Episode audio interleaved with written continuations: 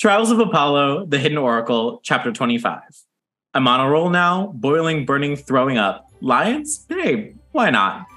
I stumble through the glade, shouting Meg's name. I- Hi, I'm Ava. I'm Niamh. And I'm Brayden, And this is Return to Camp Half Blood, the English class that you always wanted. where we analyze the Percy Jackson and Heroes of Olympus books through a new theme every week.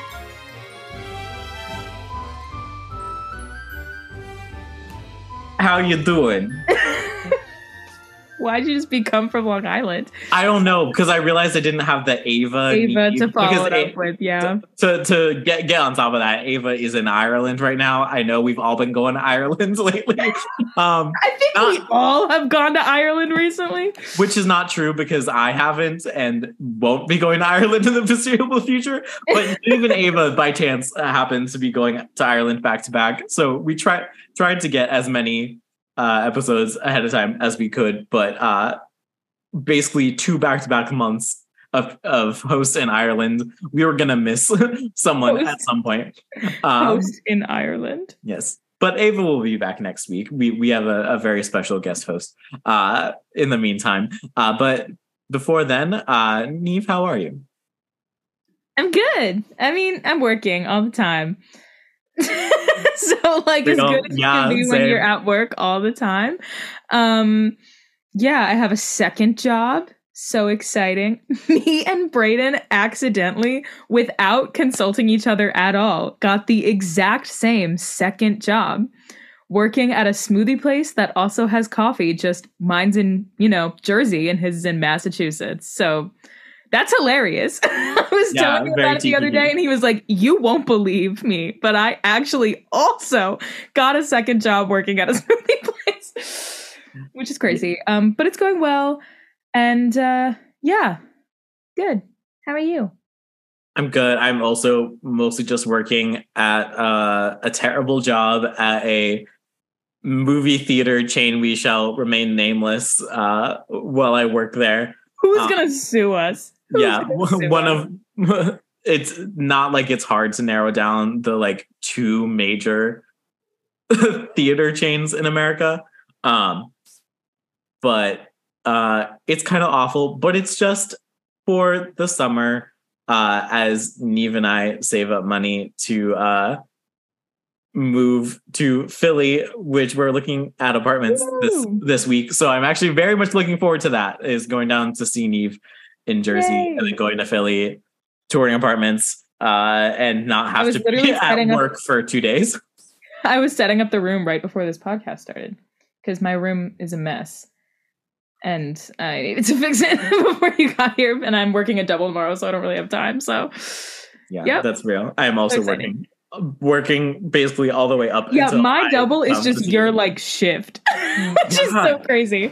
Like I'm there for 12 hours tomorrow, but that's like two shifts. So I'm It's so yeah, sorry. my, my my shifts aren't fully twelve hours, but they're like ten, which is too Uh-huh. long sometimes. My my first day was like fourteen hours, but that was like training and then a shift. Like uh, the worst, longest orientation ever. punishment. It's awful. I smell like popcorn and candy and liquor all the time.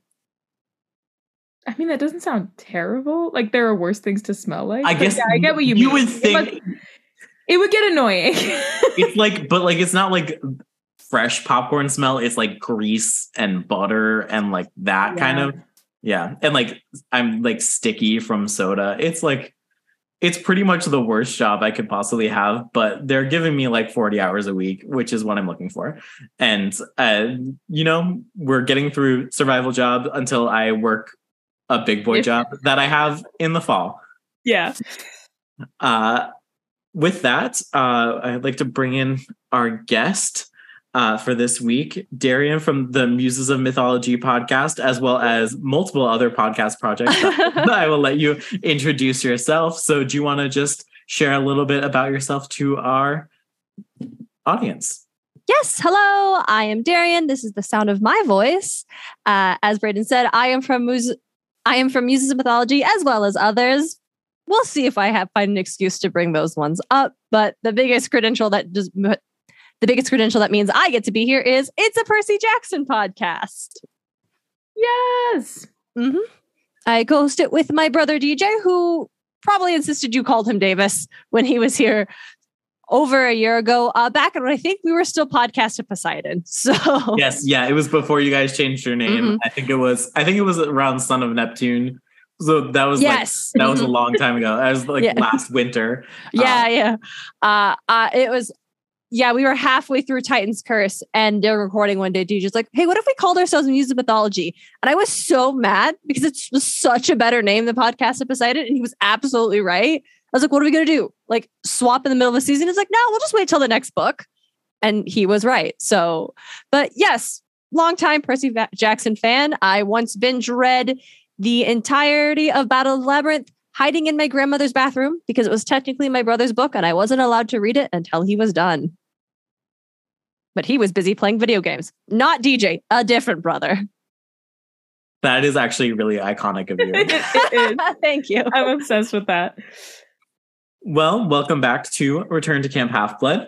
This week we will be discussing the Hidden Oracle uh, through the theme of relationships, chapters 25 through 28. I said that backwards from what I normally do, but we'll keep You it. know in what? We're shaking it up. We're We're being it quirky. Mix Ava's not here. We can do anything.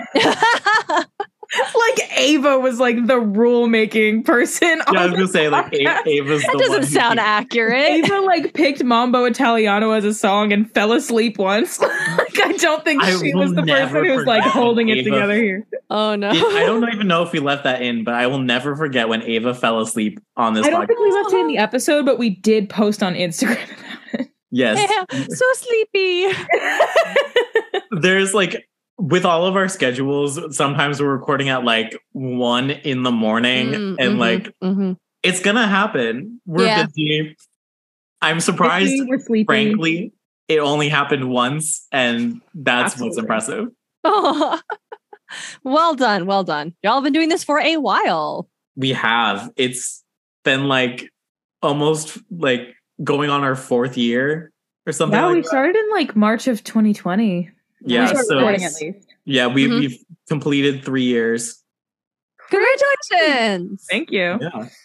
That's we should do Crazy. more for like the lit. We should also get to the episode, but like, we should, we when we were coming up on our hundredth episode, Brandon was like, "You guys want to do anything?" I was like, "I don't know. What would we like do?" So we just let it pass. Just without a word. We were like, "Well, yay, this is the hundredth. Yeah, and we're like Let's just what we normally do."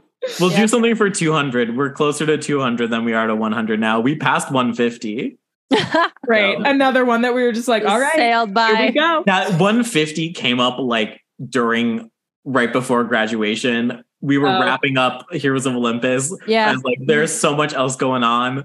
We don't have time. I don't have time to think of a concept mm-hmm. for what we're gonna do. But Yeah. That's fair. Yeah. we'll do something for 200. We'll do it It's so later. exciting. Hold us, hold us accountable, audience. Literally. All right. With that, let's jump into the episode with our traditional torture uh, of our guests, which Mhm. is exciting because we haven't had a guest on in a while because Ooh. our lives have been crazy. So Mhm. it's always exciting to throw someone in the deep. And three, two, one, go. Okay, so basically, Apollo's trying to get to Megs. Things aren't working out. He's badly injured. Hey, it's grandmother Rhea. She's here. She's super hippie now, and she's telling him, "You got to get to the Grove of Dodona. You got to control a prophecy. You got to get to it, man. Let's go." He wakes up back at Camp Half. Will and Nico are there. Will's healed him the best he can, but Apollo's got to go back and save Megs. He makes it back to the ant hill. He makes it through singing those a song of heartbreak and grief and shame and regret. He manages to rescue Meg. She's trying to tell us something. He doesn't know what it is. They get past the great mama ant and they're on their way to the grove. Also, Pete showed up briefly. Word. You have like 10 seconds left. Oh, um, there was also uh no, I don't got anything else. That's fine. I'll I'll bank the time for my next visit. Word. Yeah, for sure. All right. Well, well, I, I owe you 10 seconds. You'll come on Entering Storybrooke and we'll take 10 seconds away from you doing the recap. There you go. There you go. That's incredible. I haven't uh I haven't watched Once Upon a Time in a while, but I, okay. I I really did follow it uh religiously back in the day. oh, many of us did. And we asked Um, why. exactly. Um it is time for our playlist. Uh I will go first because I'm excited about my choice. Um, mostly because I haven't found a way to sneak a Bastille song in here in a minute, and I'm not even a huge Bastille fan, but these books in part- actually, I, I I really like Bastille. Yeah, I was like, what these- was that? these books really just all the like Percy Jackson Jason books scream Bastille to me because just like that was the era of music in which I read these books. Mm, mhm. Um, but Daniel in the Den is my choice because it feels like that is the soulful song that Apollo is singing about his lost loves and his regret and shame and like making up to Daphne and Hyacinthus, which was crazy, like deep in a way that I was not expecting at all. Um, but I was like, I wanted to choose what I think thought that song was, and that was my choice. Love. So I'll go I'll go next. Mine is uh Your Needs, My Needs, uh, off of the extended version of Noah Kahan's Stick Season album. Um, it's guys, it's a devastating listen. Like uh, pretty much every song on the extended cut of this LP is just absolutely like destructive, but like it's genius. It's so good. All of the lyrics are so beautiful. And I think this song is like there was one line in particular. Once I f- oh, I'm naming the stars in the sky after you.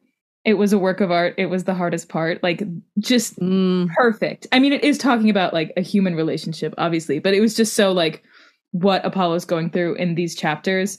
Um, and it's also just a banger. It's really good. Um, I've been listening to that album like on repeat a lot, so I would highly recommend that.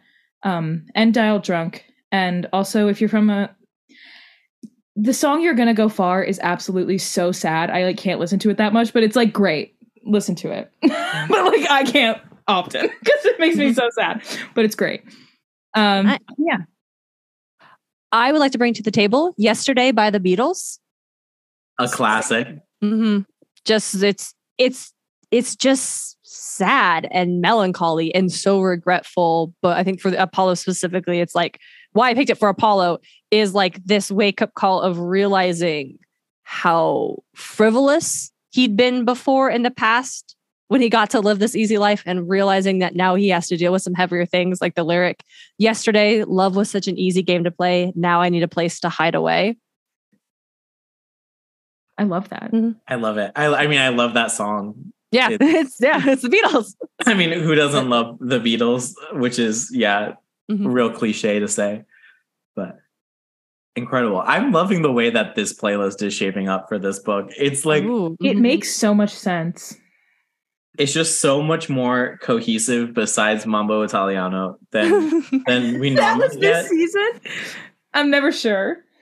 We we've we've had some books that are like crazy unhinged. Like the one that I put "Waking Up in Vegas" on twice. I, yeah, I I'm a gummy bears on one of them. Like I'm really glad I changed my mind from bringing Sanctuary by Utada Hikaru from the Kingdom Hearts soundtrack.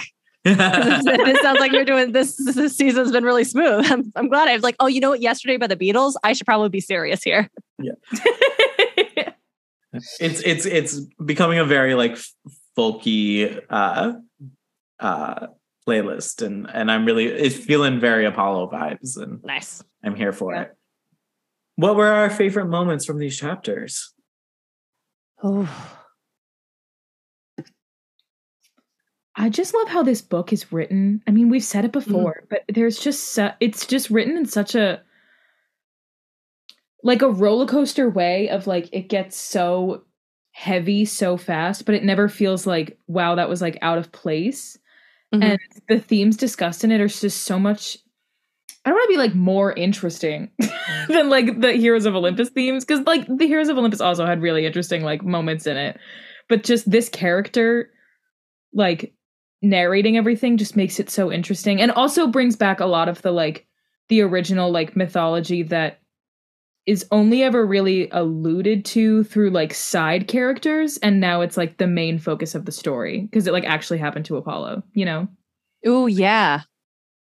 Yeah.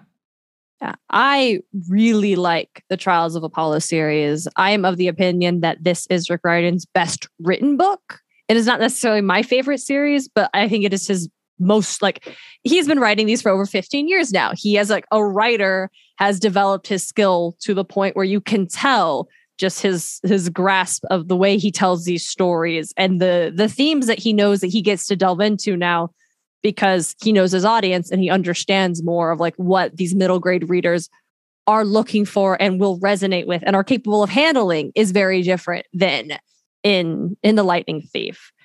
And i just love seeing that and just the the section with Rhea was really cool. And then him singing that like song of like heartbreak and regret just hit so hard. Oh yeah, I think I mean, we're obviously reading these books for the first time, but from what I've read so far, especially this book really feels like it's starting to be a synthesis of what Rick is good at because Mhm. we have all that that humor and that really keying into the mind of a younger person that is really resonating in the Percy Jackson the Olympian series Mhm. and then the grand plot of Heroes of Olympus that frankly Rick kind of crumbles under um, because Rick Yeah. is a character based writer um, Mhm. and that's where he succeeds and this is clearly like oh he's learned his lessons from these books the Kane Chronicles books all the the little short stories in between and it's really feeling like oh I know what my style is because he's had a distinctive style this whole time, but now it feels like he knows what his style is and he knows what Yeah. he, he's good at and knows what he's learned from the Heroes of Olympus and has really grown from that. And I I loved the Rhea scene. I was Ugh. like, this is iconic. Uh Rhea is she is mother. She is everything to me. I actually like I have a new stand-up uh now that Hera is gone. Um Hera problematic fave. Like like I know. Like I'm sorry. Like I know she's terrible, but like that's my sister. Um I love her. Um but Rhea baby, I love no. her. Something about her like her anti-capitalist, anti-imperial, Mhm. like but just so casually in a Mhm. way that Apollo And she also has a lion. How fun. and she has a that's what really sold me Mm. Yeah. i was it's the fact that she's like this hippie this like down with the man but also she has a lion that means she will eat you Yes. Like it is not all talk. She is ready to throw hands. Exactly and that like i'm done with this bullshit i am stepping back if i really feel like i need to intervene i will but for the most part leave me the fuck alone Mm-hmm. Like, I do not need to be a part of that patriarchal, oppressive system again. I already was, and I'm done. I I had to sit for a minute and like figure out whether I really liked the portrayal of Rhea. Not like the hippie, anti-capitalist, anti-establishment. I loved that, Mhm. but the fact that she's a little uh, disconnected Mhm. that she keeps like crossing like when things happen and who was there was it woodstock or was it the first like women's convention and who set that guitar on fire and you mean jimi hendrix wasn't there i had to think about it being like ah is am i comfortable with this like z- kind of zany out of touch character also like echoing these like hippie anti-establishment like like catchphrases essentially like and i decided i it i decided it worked if it was intentional and i think it was and not just as a goofy thing but as a Rhea is literally out of touch with everything because she doesn't have to be in touch with anything she is Yeah. not actively maintaining or or doing anything like like the gods are doing. She's not ocean or fates or anything else. She's just getting to exist. And i think we get to see this is what it would look like for a mortal who just gets to exist freely and isn't like bound to like this world of like gods and heroes and quests. She's having a great life. And i'm so happy for Rhea. honestly after what she went through good for her. Exactly.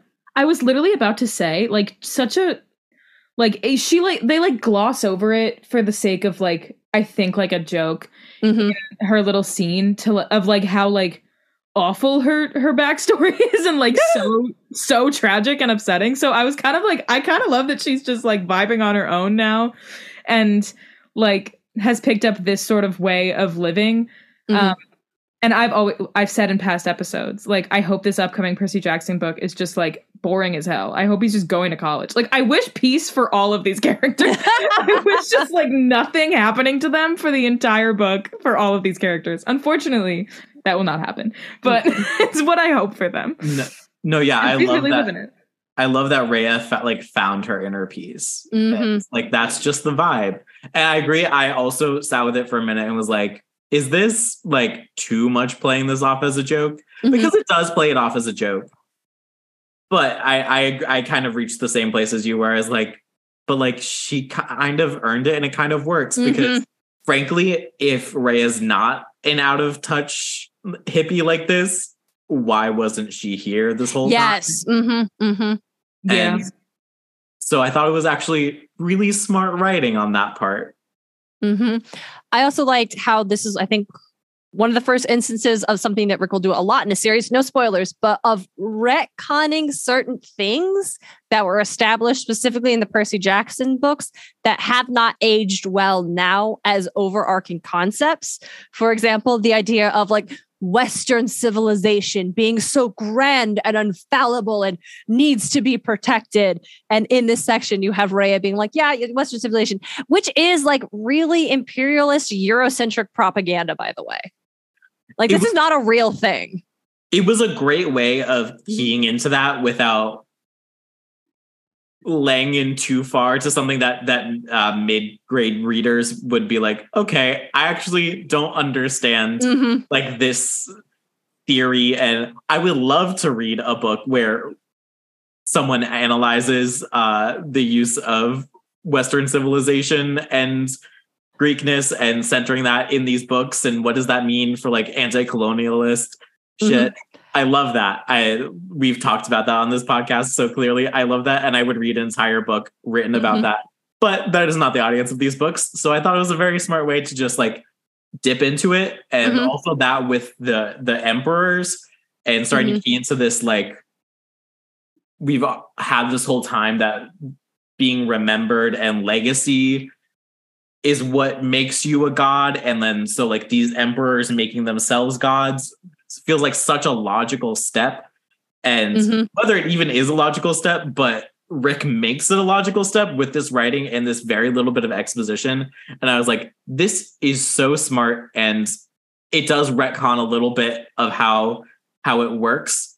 Mhm. and i just i just really enjoyed it. I, I thought it was very clever Yeah, it's charming. Owen from Through the Mist podcast did a really good episode explaining a little bit on that concept of like, how do these emperors make themselves immortal within the like world building rules established in Rick Riordan's work. So I will always plug Owen's work because he does a great job. But that one helped me a lot when I was trying to be like, how? No, I still don't get it. No, I don't. yeah No, I don't get the rules here. So yeah solid Owen- episode. Owen does does great investigative work in explaining some of these world building mysteries. And Mhm. also, if you're interested in uh, people becoming gods because of the way they're remembered, read American Gods by Neil Oh, oh my God, I love American Gods. I also love American Gods. It's It's so it's fun. a read. It's Such like a read. Neil Gaiman is you gotta work, He, uh, but but he's so smart, too smart for anyone to really read his work well. Mm, But- yeah, he gets a little Neil Gaiman in some areas, especially with uh, that uh, chapter with Bast. And I'm like, why are we doing this, Neil? Yeah. Yeah. Neil? Uh, I really liked the first season of the Starz adaptation. I thought that was so strong. And then I they lost too. their showrunner and everybody. And I was like, I'm out. I Yeah. don't need to suffer.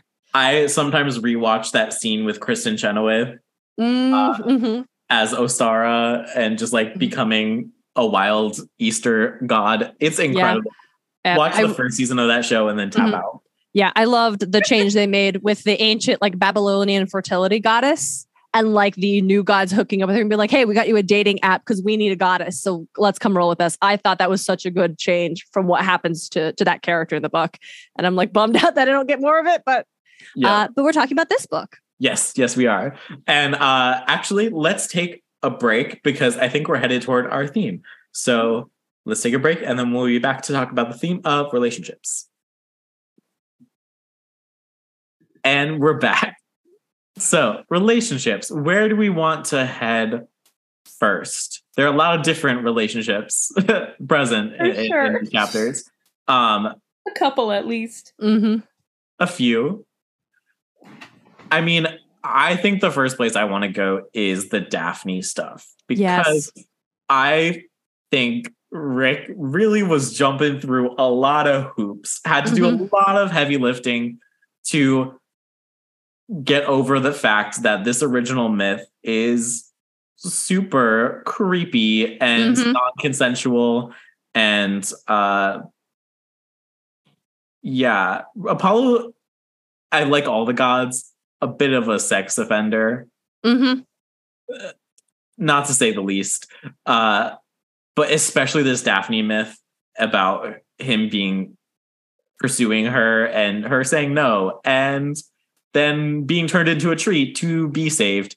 Mhm. uh, it's quite terrible as originally written and it's not great here either but i think rick does the work to be like okay this was bad and acknowledge that it was bad Mhm. but still let him write a book about apollo Yes, yeah. It, we don't veer into Medusa territory where he just w- literally waves away anything. It's like, no, no, no, it was fine. They were boyfriend girlfriend. Athena was just Yeah. jelly. Like, no, I think, yeah, it, it is. It does have to walk back the. Yeah, this was assault in the original myth, but like you said, like y- you can't. In the kind of book that Rick Riordan is writing, Apollo can't be the protagonist if that's something he did in the past. Yeah, I th- and I think the details about it also weirdly does a lot of work to fix Cupid. Yeah. And, like, Literally, I was like, why is he getting a redemption? It's so strange. because because like objectively, Eros and Cupid is just like the god of roofies, and that's Mhm. terrible. The god Like, of roofing. I mean, that Yeah. literally he shoots arrows that make you fall in love with someone. It's real, real sus. Mhm. Um, but I like that Rick is like, so hold up. He doesn't make you do anything. He just like enhances your feelings. I'm like, this is not great either, but you were you were just taking something that was already there, and I Yeah. guess guess you just made it a little better. Not perfect, but and then they like lead arrows, which has been done other times before, but Mhm. really cementing that as like, okay, there was someone else manipulating this. It wasn't completely Apollo being a nasty little man. yeah. But I also like how like it, Rick goes through the hoops to make it so Apollo isn't you know, a nasty little man, but also in this section, Apollo, it's not to continue to just put the blame on Eros. Like Apollo is being like, I caused this to happen. Like I was a dick to Eros, and so he punished me, and Daphne's the one that got hurt. And I think this this series of the relationships of Apollo reflection on them on Daphne and Hyacinth and then Meg all the way to the song. I love it so much. I was so delighted when I realized that that's the part that I got to be here for because I think this is the moment where like the reader really gets to see that Apollo has the potential and the capacity to change. Not just be like better, but become like a person and not quite this unsufferable brat that we are saddled with from the get-go who just expects Percy Jackson to solve his problem and and is such a coward and is just so selfish. Like this thing of him accepting responsibility and realizing that that what he does that his actions will have an impact on other people and it is people he loves who will suffer and he has to take responsibility. I like that and i think this to the end is so well done because it's good and again i won't you haven't read all but i just wanted to like that resonates so strong with me because i think rick does a good job in this overall all this, the whole series in writing that story for apollo in a way that is so believable because our boy backslides a whole lot, but you always like this section here is like, yeah, but I know you can do it. I and I want to see you do it because you do you are someone who does it just he's not like, oh well that happened, but it's Eros' fault. It's still Zephyr's fault. Like whatever, whatever. He's like, no, I blame them because I felt terrible for my own guilt and I couldn't carry it. Yeah, and he didn't have to. I think that's like another interesting thing of like like when you like the whole premise of this being that he's mortal, like so much of the chapters focused on like so much of his thoughts focused on how like injured he was after this Mhm. and like how that felt and like I was like we're really focusing a lot of time on like how much his head hurt but now I realize like I was like realizing while I was reading it I was like oh cuz his head has never hurt you know like this is not something that he's like ever like really experienced like even the last time that he was turned mortal like he was never like you know pummeled in a battle before so Yeah, it's he like had his strength. He was never weak. yeah, exactly. So like that also like when you've never had to stop and even like care for yourself, there's no way that you're going to stop and like internalize what you've done to other people. So Mhm. like that this all happening like while he's regularly just been able to like keep it pushing and keep going through like millennia of time and not ever have to truly stop and think about anything even like an injury or something like now he's really having to like stop and consider everything he's ever done sort of which That's is a like, really good point. Yeah. like unpacking of everything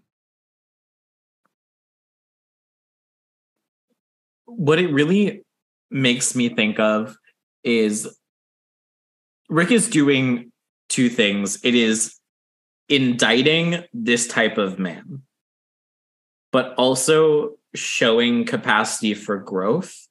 Mhm. And that is a really tricky balancing act. And most other times I've seen this kind of redemption arc done, it leans too far in one way where it's like, yeah, and this guy is terrible. You like him, right?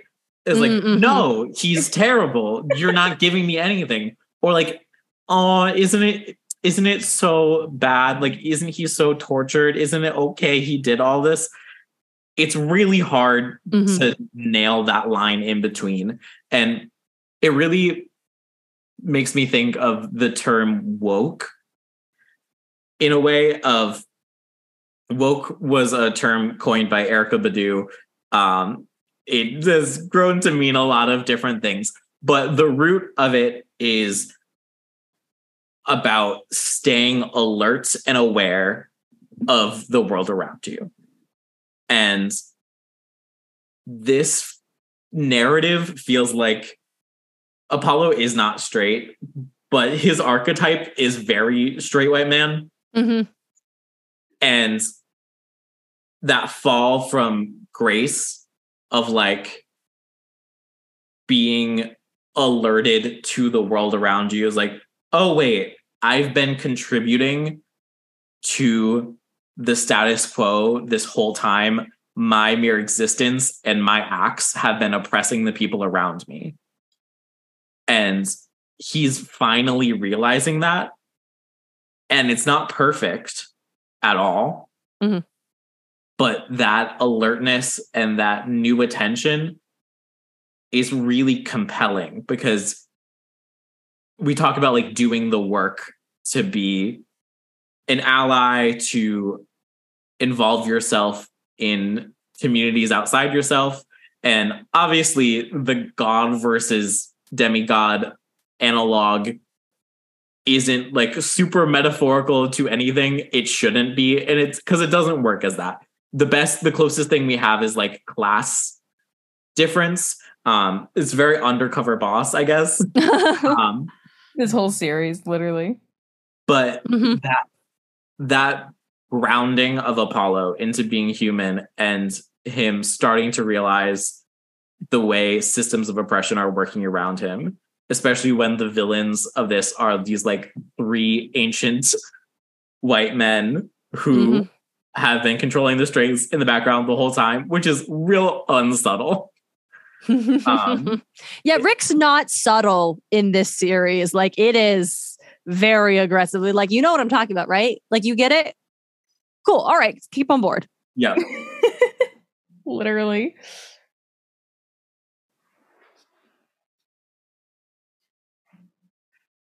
Can I talk about Will and Nico for a second? Yeah, Always. always, always I mean, time for Will and Nico. I mean, I'm just still hot off the heels of The Sun and the Star, so forgive me, but love seeing Will and Nico in this book. Started their relationship, see where it's going to go. So charming. But also, I, I thought it was well written and, and really enforces the idea of relationship for Will and Nico both to be there when Apollo woke up after Apollo was like, going through the woods and having visions of Daphne and like having that regret of like this was like his first like as he tells it is like this first true love. He loved her so much and he messed up and he lost her and hurt her. And then Hyacinth who he loved just as much and was so precious to him and because he was too selfish to even share a second of his time with with Zephyr he lost Hyacinth and hurt him again and so when he wakes up and here is his son Will and Will's boyfriend Nico, and he's literally like the, the book itself like reflects on how they are there and they are supporting each other. And like Nico is there for Will in that moment. Because Nico's like Apollo, whatever. Like he has Nico has all the reason in the world not to be there. But Will is there, so Nico will be there, and Apollo seeing the stability and simple beauty of a romantic relationship and that's things that it, through the rest of like these chapters he really reflects that he's not gonna get and he's never had that and he's starts to get i'm not worthy of that. But seeing the the bond between them and how they are there to support each other i think that like tells a lot in the nature of relationship and really cements apollo's need. He's like i have to go save meg because right now this is the most important relationship i have and i need to go save my friend. Yeah, I think that reminder of being human is about your relationships. Mhm. It's like really feels like the thesis of these chapters between Apollo reflecting on his relationships, Nico and Will, and then moving into Apollo and Meg. Meg is the, first relationship as a mortal Mhm. that Apollo is entering into.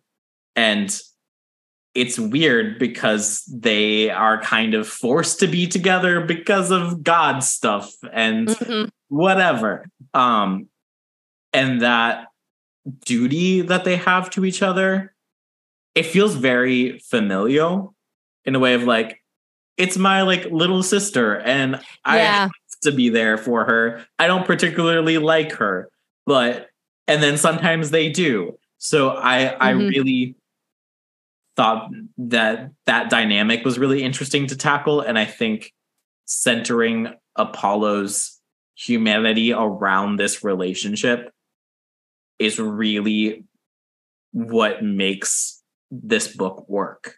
Hmm Yeah, and we also get a touch on for like the the godly familial relationships and how those don't exist essentially in in any like meaningful or loving supportive way that that most human beings get to enjoy.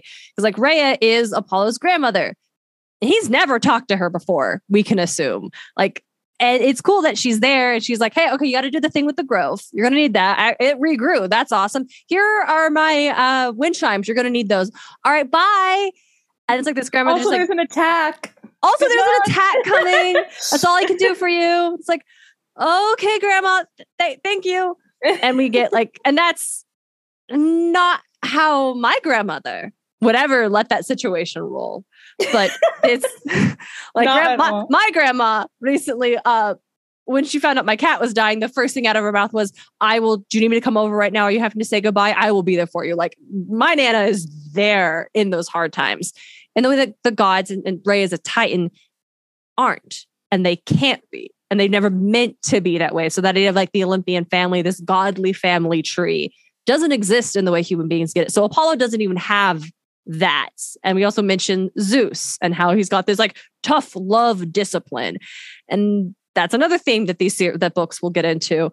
And Apollo like calling out Zeus and being like, if you're gonna like punish someone, punish me, not her. Like be a man, which okay, Apollo, sure. But that idea of like that's not a father figure who's there and supportive when his kid needs something or is like disciplining in a way that is proportional to what had happened. It is just punishment. yeah he's just like your boss Yeah, he's just yeah, exactly, Yeah. just the boss.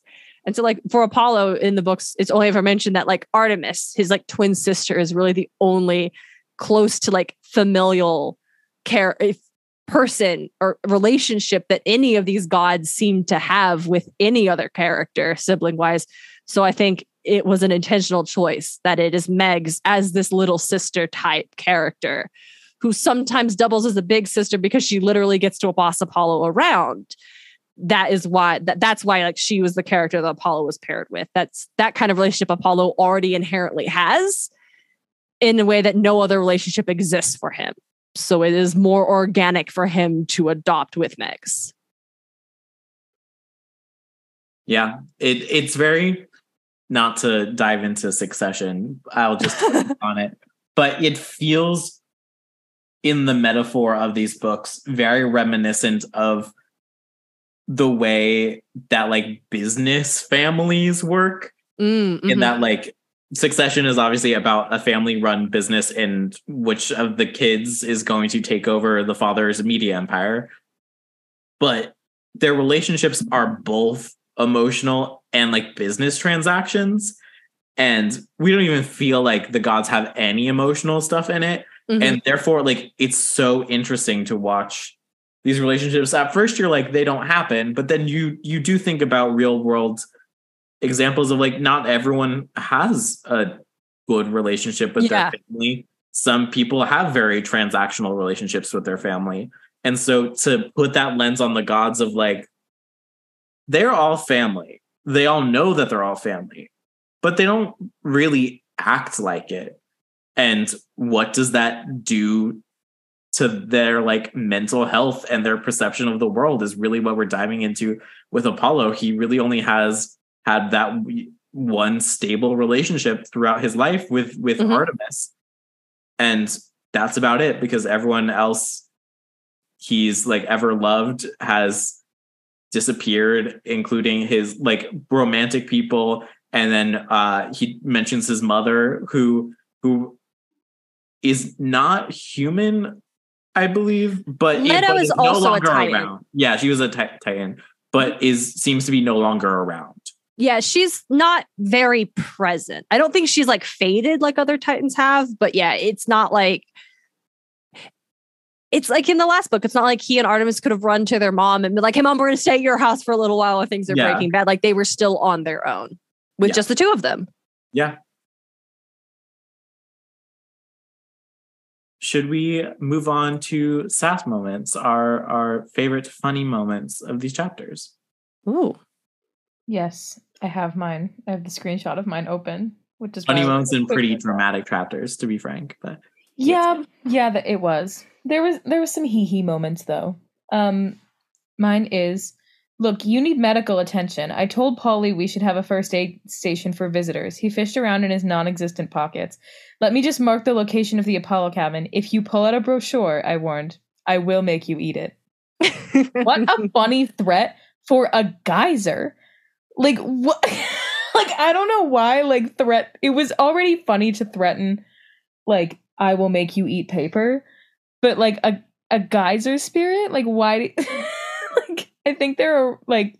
How would you make that geyser eat the paper? I don't know. It was just a ridiculous comment. yeah no Mhm. real That's some just casual Rick Riordan sort of humor, and I do love to see it. really is. My quote was is we kind of mentioned it before is the so Jimi Hendrix wasn't there? Doubtful. Rhea filled with her peace symbol. Then who set that guitar on fire? Uh never mind.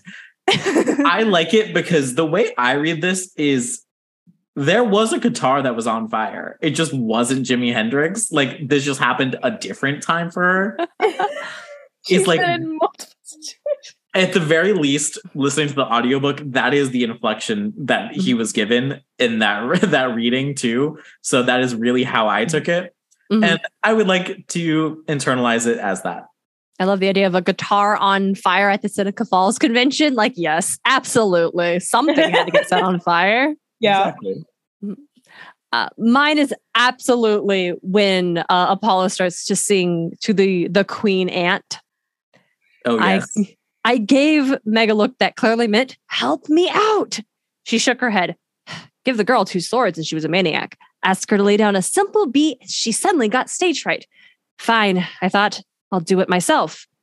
I launched into Dance by Nas, which I have to say was the, one of the most moving odes to mothers that I had ever inspired the artist to write. It was a fantastic string. Mm-hmm. Yeah. And then just the following sequence of Apollo singing to the ant is is very good in a different way that the previous singing to the giant ants. What are they? They're not ants. I mean, they are ants. They are and the the Myrmekes, Myrmekes. Thank you. which Uh, is a crazy name. wild. So funny. Wild. It's yeah. It's I think it's something that Pliny the Elder was like, yeah, these are definitely a thing in, in India. I totally saw them. Like that Yeah. sounds like it's from It, it's a real. It's really given a Marco Polo Orientalist uh, yeah. exaggeration. Like the Ethiopian unicorn, another Pliny the Elder recording. Yeah. All right. What uh characters would we like to give offerings for? Mine's probably obvious. I'm standing Rhea. Like she's a queen and she is the queen, the Titan queen, Mm-hmm, and she deserves Unbothered her queen. respect. Unbothered queen. Frankly, she should have let Kronos eat Zeus because then Zeus would be gone. But like I understand, like she saved her it was yeah, it was a rough it was a rough call, probably. no way to know that a baby would grow up and be terrible. Exactly. Mm-hmm, mm-hmm. Um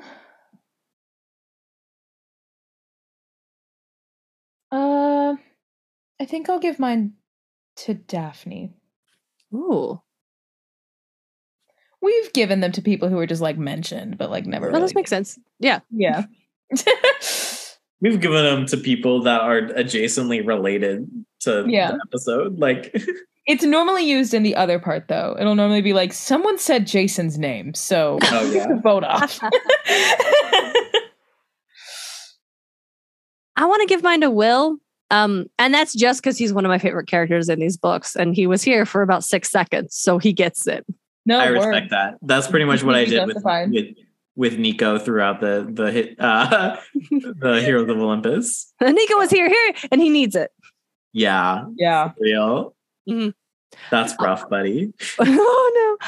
Uh, real quick, I said Ethiopian unicorn earlier. I'm an Ethiopian Pegasus. That's my bad. I apologize. No problem. We Okay. understand. We won't hold it against you. I think you appreciate it. Please. And then who would we like to vote off? Zeus. Zeus got mentioned. Zeus is out. Yeah, Period. real. Like I feel like in a way Apollo needs to be held accountable, but also he did well. Like I think he just kind of evens out. Therefore, I am going with the Myrmekes because I really, really they get under my skin. I I hate insects and giant insects even worse. Um Mama, what we're gonna call her, Mhm. was I respect that they grew a relationship, whatever.